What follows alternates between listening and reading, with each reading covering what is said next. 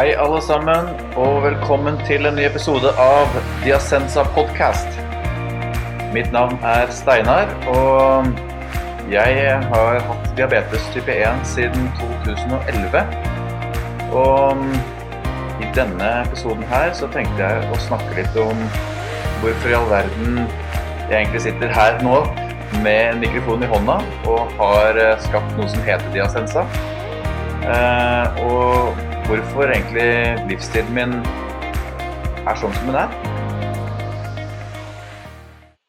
Ja, fordi jeg kan vel innrømme såpass mye at eh, før jeg fikk diabetes i 2011, så var uh, livsstilen min ganske annerledes. Selv om jeg hadde jo troa på at uh, jeg var sunn, jeg var frisk. Eh, at alt jeg kunne kjøpe på butikken var sunt for meg, osv. osv. Uh, og jeg vet ikke hvor mange av dere der kjenner dere igjen der, men det, det ble ganske klart når jeg begynte å undersøke hva som egentlig utgjør et bedre kosthold. I hvert fall for meg, og ikke minst hva som er mer fornuftige måter å trene på. Og faktisk hvor mye stress jeg hadde i kroppen. Fordi det har vært en ferd, for å si det sånn, uh, siden jeg fikk diabetes. Og for å gå enda noen år til tilbake, så er det greit å få med seg litt forhistorien og hvorfor jeg tok så store grep. Uh, og nok har sett de resultatene jeg har opplevd. Um, fordi jeg har ikke bare vært igjennom, eller er igjennom, sånn sett, diabetes. Jeg har dessverre også fått uh, noen ubehagelige telefoner fra min lege um, tidligere. Og det ble på en måte når han ringte i 2011 med diabetesdiagnosen, som jeg hadde ingen som helst uh, si, forvarsel på at jeg skulle få.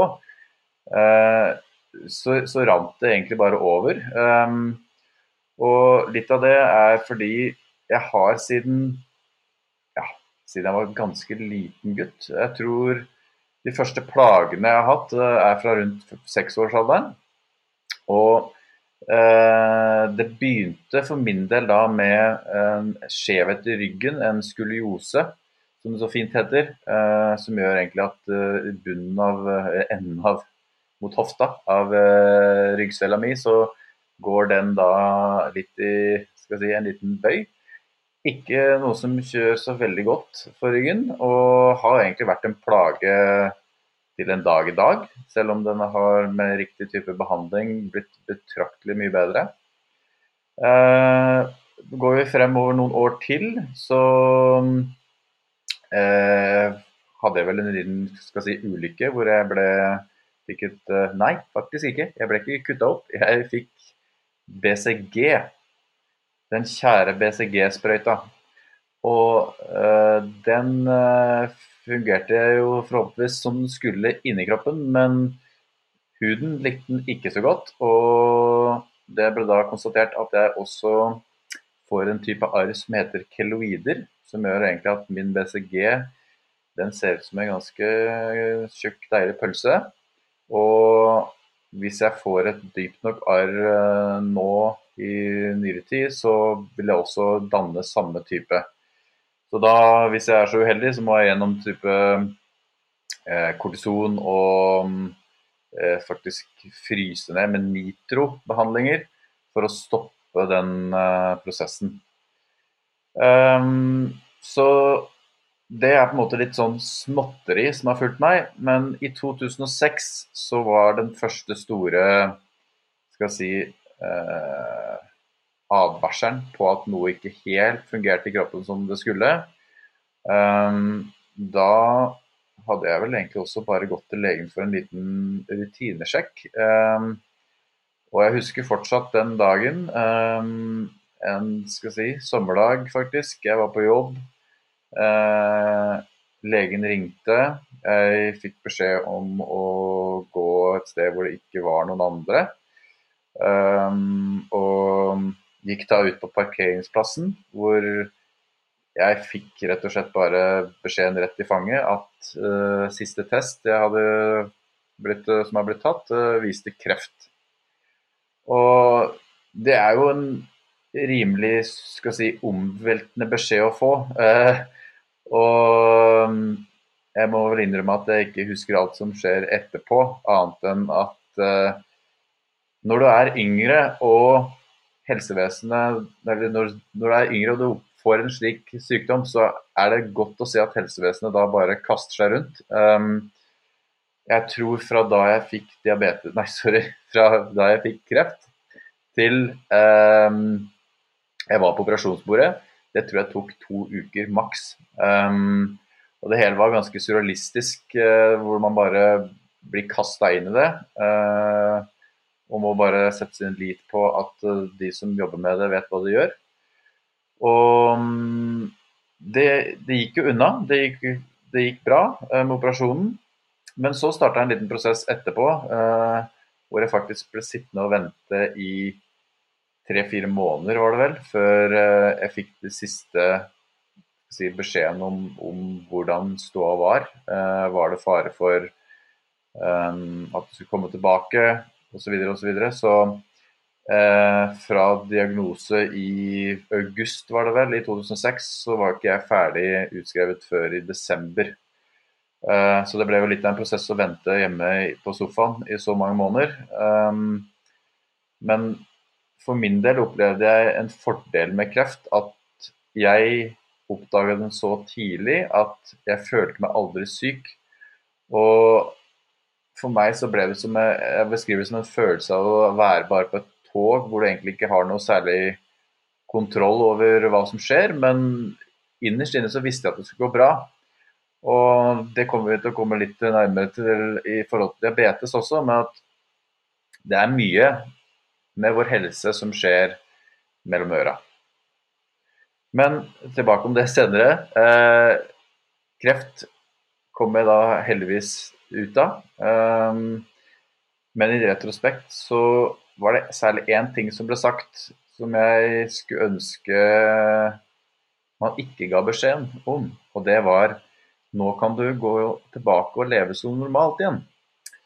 Og det er vel egentlig, hvis jeg skal bare bruke meg selv som uh, skal si den uh, det datagrunnlaget som uh, man har, så Eh, er jo det ikke helt riktig. Noe som skulle vise seg å være tilfellet når man spoler frem eh, fem år til, eh, hvor jeg da får beskjed igjen fra samme lege man jo lurt på hva som skjer her, om at jeg da hadde fått diabetes. Og hvis du ser tilbake på ting også, hvis du ser tilbake på de forskjellige plagene og sykdommene jeg ehm, har vært igjennom, så er det en underliggende tråd også at det har noe med det autoimmune systemet å gjøre. Altså det er immunforsvaret eh, har her virkelig tråkka gærent i forhold til hva som er eh, farlig og ikke farlig. Og mm, det er jo da med type 1-diabetes, og det er kreft, Eh, man ser også i forhold til um, keloider at uh, det er samme type triggere som ligger bak. Og sist, men ikke minst, som jeg kan bare slenge inn der, er jo at i løpet av prosessen med eh, kreften, så tok de jo grundige undersøkelser av alt. Og i et uh, røntgenbilde av uh, brystet så viste det også seg at jeg hadde noe der som heter sarkiodose. Heldigvis så forsvant den av seg selv, men det viste jo igjen at her er det mye rusk i maskineriet. Um, så når jeg fikk diabetes, så det, Ja, som jeg sa innledningsvis, det rant over. Og jeg så egentlig ikke noe annen utvei enn å, å gjøre endringer. Um, jeg er utdanna ingeniør, dataingeniør, så hodet mitt tenker egentlig veldig på å kunne rette opp feil. Et dataprogram kan ha en såkalt bug men en bug kan faktisk ved hva som heter debugging, kan man finne feilen og rette på den. Og litt av samme tankesettet har jeg egentlig brukt på meg selv i forhold til min egen helse. Her er det noen bugs i systemet, men hvis jeg klarer å debugge det hele, så bør jeg klare å også rette opp i det som er feil. Og det er jo visse ting jeg ser som viser at jeg er på rett vei der. Og helt spesifikt så fikk jo jeg en ganske stor overraskelse når jeg da endra livsstilen min totalt. Eh, fra egentlig dagen jeg gikk ut av sykehuset. Jeg hadde da brukt to dager på sykehuset egentlig til å sitte på internett og gjøre søk, og fant ut at eh, det her med lavkarbo, det hørtes jo ganske interessant ut. Um, og fra da å gå ut av sykehusdøra, så gikk jeg rett inn i en bokbutikk og kjøpte meg en lavkarbo-oppskriftsbok. Um, og lagde mitt første lavkarbomåltid den dagen. Og siden den gang så har jeg holdt meg tro til det, selv om hvis man skal gå litt mer i, i si, detaljene, så tilsvarer vel mitt kosthold nå enda mer hva som kan kalles ketogent kosthold. Eh, noe som eh, jeg kommer til å dele mer om i eh, episoder senere. Men det som er det grunnleggende, er at jeg siden diagnosetidspunktet og frem til i dag, og for fremtiden, kommer til å spise et kosthold som i hovedsak består av mindre karbohydrater, moderate mengder med protein og store mengder fett.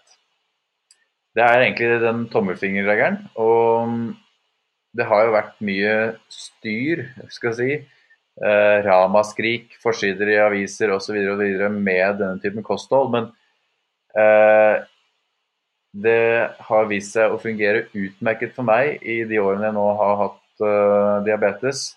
Det gjør jo det å kontrollere blodsukkeret til en ja, skal jeg si, feil å kalle det lek, men uh, det gjør det i hvert fall betraktelig enklere å sette doser.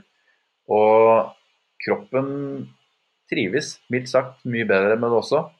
Så eh, det er en av de skal si, tre pilarene jeg selv har erfart eh, har en effekt eh, på min helse. Det er jo da kostholdet, hvor jeg um, spiser da ketogent. Det er fysisk aktivitet, uten tvil viktig. Um, jeg varierer en del. Jeg er både på et treningsstudio, jeg er ute og jogger, jeg kan sykle. Men det jeg ser, er at jeg må faktisk eh, holde det til en ganske ryddig rutine, og gjerne gjøre noe hver dag. Um, og trening er noe jeg også kommer til å dele mer av i detalj senere. Så det er uh, noe dere kan glede dere til å høre mer om der. Men sist så er det et aspekt som hvis du ser på hva jeg har skrevet om på bloggen i de siste ja, årene, så er det hva som skjer mellom det her øra i hodet vårt, og hva vi klarer, i hvert fall jeg klarer, å skape av rett og slett tanker som er rett og slett stress for kroppen. Det går litt tilbake til hva jeg sa også med hva som tydeligvis er en gjenganger i forhold til de sykdommene jeg har hatt. Det er jo en det er autoimmune sykdommer. Um, immunforsvaret går helt amok. Og uh, en, en, trigger man ser gjerne går igjen, uh, er jo på denne type ting, er, er, jo stress. Og det er rart med det i dagens samfunn hvor vi egentlig ikke har så veldig mye å bekymre oss for. Um, mat er det butikken, uh, vi har tak over hodet de fleste av oss. og vi lever strengt tatt i en av de mest fredelige landene i verden. Så det er rart hvordan man allikevel klarer å se den økningen av stressrelaterte sykdommer og plager som vi gjør i dag. Og jeg må selv da skrive under at jeg er en av de som Når jeg begynte å bli oppmerksom på det, um, ble egentlig litt sjokkert over hvor mye, for å bruke ordet støy, uh, som foregikk oppi hodet. og og hva det faktisk gjorde med meg selv, med helsa mi, med de rundt meg osv. Det, det er um, det er en, en, ferd verdt å ta. Fordi det, man kommer tilbake med et mye bedre og skal si mer grunnleggende, tryggere fundament å stå i når man går si, inn i seg selv.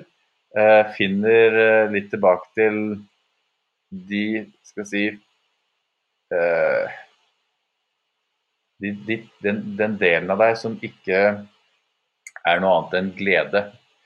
Eh, jeg kommer nok til å gå mer i detaljer her også, fordi her blir det litt eh, svevende det jeg snakker om. Og det er jo det som gjør det så vanskelig å snakke om akkurat dette temaet. fordi mat er mat. Mat går på bordet, mat putter man i kroppen. Trening, ja, eh, det er et eller annet man gjør i form av å bevege seg. Og det er lett å vise til den og denne type øvelser. Men når det gjelder tanker og følelser, ja, ikke like lett. Um, men det jeg selv har erfart, er at det er her mye av nøkkelen ligger. Og Hvilket er grunnen til at uh, dere ser de fleste av mine siste innlegg egentlig dreier seg om dette. Um, rett og slett fordi jeg fra jeg fikk diabetes gjorde store endringer på kosthold og på trening. Og opplevde jo kjempeeffekt der. Um, for de som ikke har lest min historie, så tok det jo da seks måneder fra diagnosetidspunktet til jeg faktisk ikke brukte insulinsprøyta. Så jeg, jeg, gikk fra å um, ta både hurtigvirkende og langtidsvirkende insulin, til å trappe det ned til å kun ta langtidsvirkende insulin, uh, til å faktisk da fra um, april 2012 uh, eh, klarer meg kun med min egen produksjon. Og sånne type uh, erfaringer gjør jo meg ganske sulten på å finne ut hva mer er det som er her. Og, og det som jeg da har sett eh, etter hvert som jeg har bygd opp mer og mer erfaringer, er jo at med selv de samme faste rutinene på kosthold og trening, så kan det variere ganske mye, dette her blodsukkeret. Og jeg førte da sporadisk en dagbok fra egentlig jeg begynte å gjøre endringene i livsstilen. Og det som gikk igjen, var faktisk en skal jeg si, en ordlyd som tilsa at jeg eh, hadde mye dårligere blodsukker eh, de gangene jeg var ganske frustrert. Noe plaga meg. Det var på en måte litt sånn type sinne i, eh, i dagboka. Og um, det var da jeg fikk en slags aha, at her er det jo det hele ligger. Og det har blitt grunnen til at uh, jeg har via mye mer tid til meg selv her, til å egentlig finne ro i meg selv. Og, og rett og slett ta et lite dypdykk uh, i hvem er nå jeg, og hva er det som skaper stress. Men mer som sagt om det um, senere i podkaster. Um, det som er, eh, jeg ønsker at du skal sitte igjen med, er at jeg har da, for å kunne oppleve de si, positive endringene jeg har gjort, så er det tre måte, pilarer jeg gjør endringer i, og som jeg kontinuerlig egentlig ser på hvordan jeg kan uh, fortsette å forbedre meg innen. Og det er da kostholdet, uh, og det er trening, og så er det det her med stress. Så det hele er jo da med målet selvfølgelig nå, siden jeg blod, måler blodsukkeret hver dag, flere ganger daglig, så jo, det blir jo en liten sånn konkurranse nær sagt, med meg selv å, å klare å optimalisere det best mulig. Eh, men det som jo egentlig er den underliggende grunnen til at jeg er så interessert i det her, i min egen helse og livsstil, er jo rett og slett fordi jeg er ikke klar. Jeg vil aldri mer motta en telefon som jeg da har mottatt to ganger før. Og det er jo litt rart å tenke tilbake på at jeg ikke tok advarselen når jeg fikk kreft. Heldigvis så gjorde jeg det når jeg fikk diabetes. Um, Men at man, jeg ser at man gjerne trenger dette slaget i trynet rett og slett for å kunne gjøre endringer. Og for meg så var det da dette. Eh, og det har rett og slett Det, det ble så sterkt at jeg har Det har på en måte blitt min driver for hver dag. Eh, at helsa kommer først. Og det har jeg et inderlig håp om at uh, flere innser. At man ikke skal kimse av denne, denne, kroppen og den du er. Uh, fordi du er det eneste du har uh, når du kommer til stykket. Og jeg ser dessverre en gjenganger at mange nedprioriterer seg selv når man har diabetes. Og det må jeg si inkluderer meg selv frem til de siste årene. Og ja. Det, ta Jeg kan bare si ta den diagnosen her som et alvorlig advarsel om at kroppen din trenger kjærleik, og eh, at det lønner seg, hvis du ønsker et godt og langt liv, å grave litt inn i det her kaldt livsstil.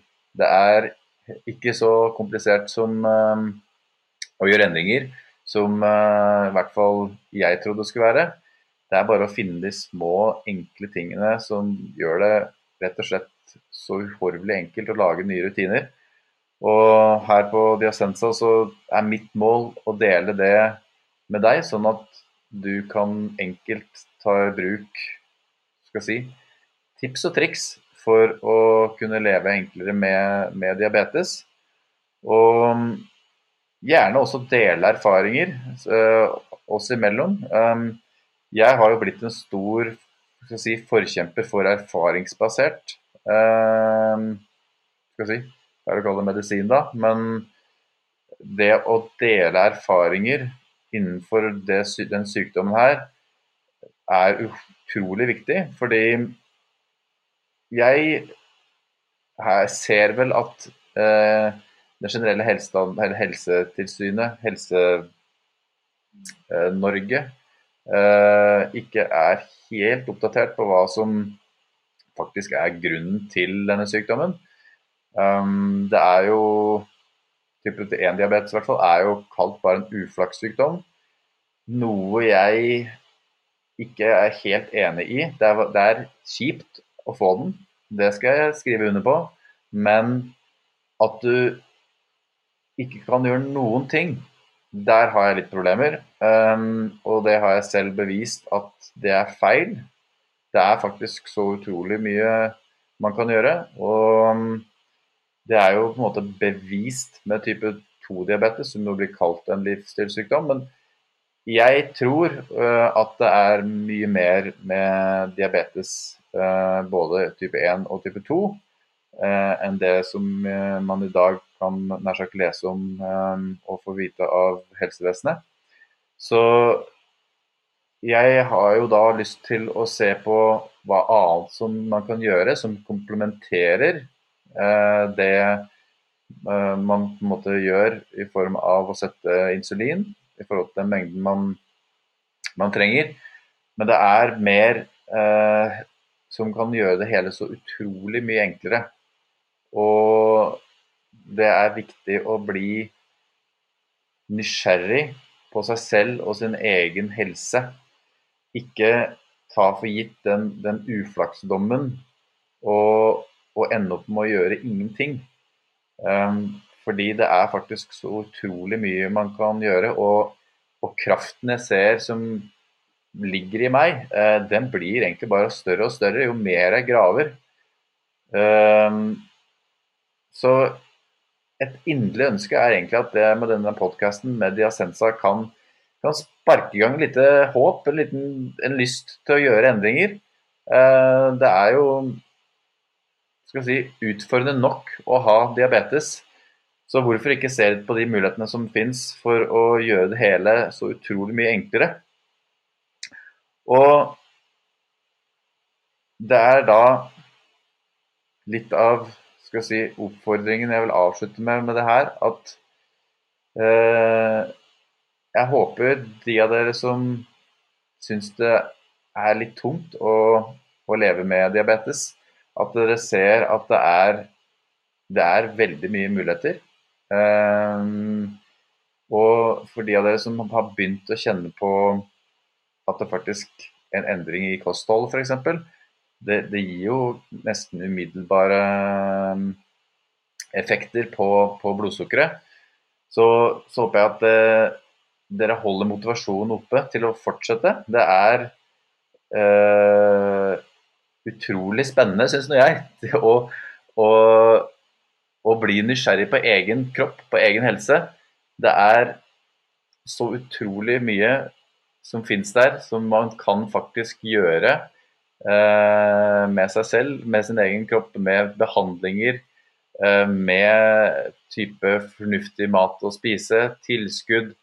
Eh, det er faktisk så mye at det kan bli for mye. Eh, og det er litt av det som er grunnen til at jeg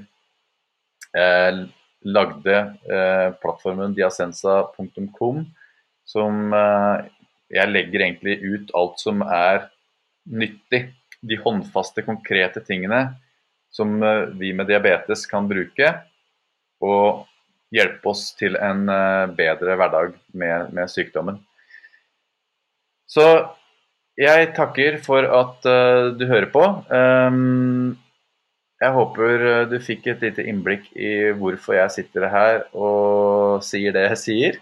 Uh, og om du har noen spørsmål, er det bare hyggelig om du tar kontakt. Um, jeg er uh, enten finner du meg på, på, bloggen, du finner meg på Instagram uh, under Diasensa. Uh, og du kan også sende meg en e-post på steinaralfakrølldiasensa.com. Og det vil fremover bli mye mer hyppig, skal si, mindre, men nyttige forhåpentligvis, biter med oppdateringer fra meg. Så hvis du har noe tema som du syns er interessant, eller som du kanskje selv har slitt litt med, så er det bare å ta kontakt. Så gleder jeg meg til å gjøre en undersøkelse på det, og kanskje jeg allerede har noen erfaringer med det. Uansett, eh, takk igjen. Eh, jeg ser frem til å prate med deg i en neste podkast. Og inntil da, nyt sommeren. Kos deg i sola og ha en fortsatt god ferie. Hei så lenge.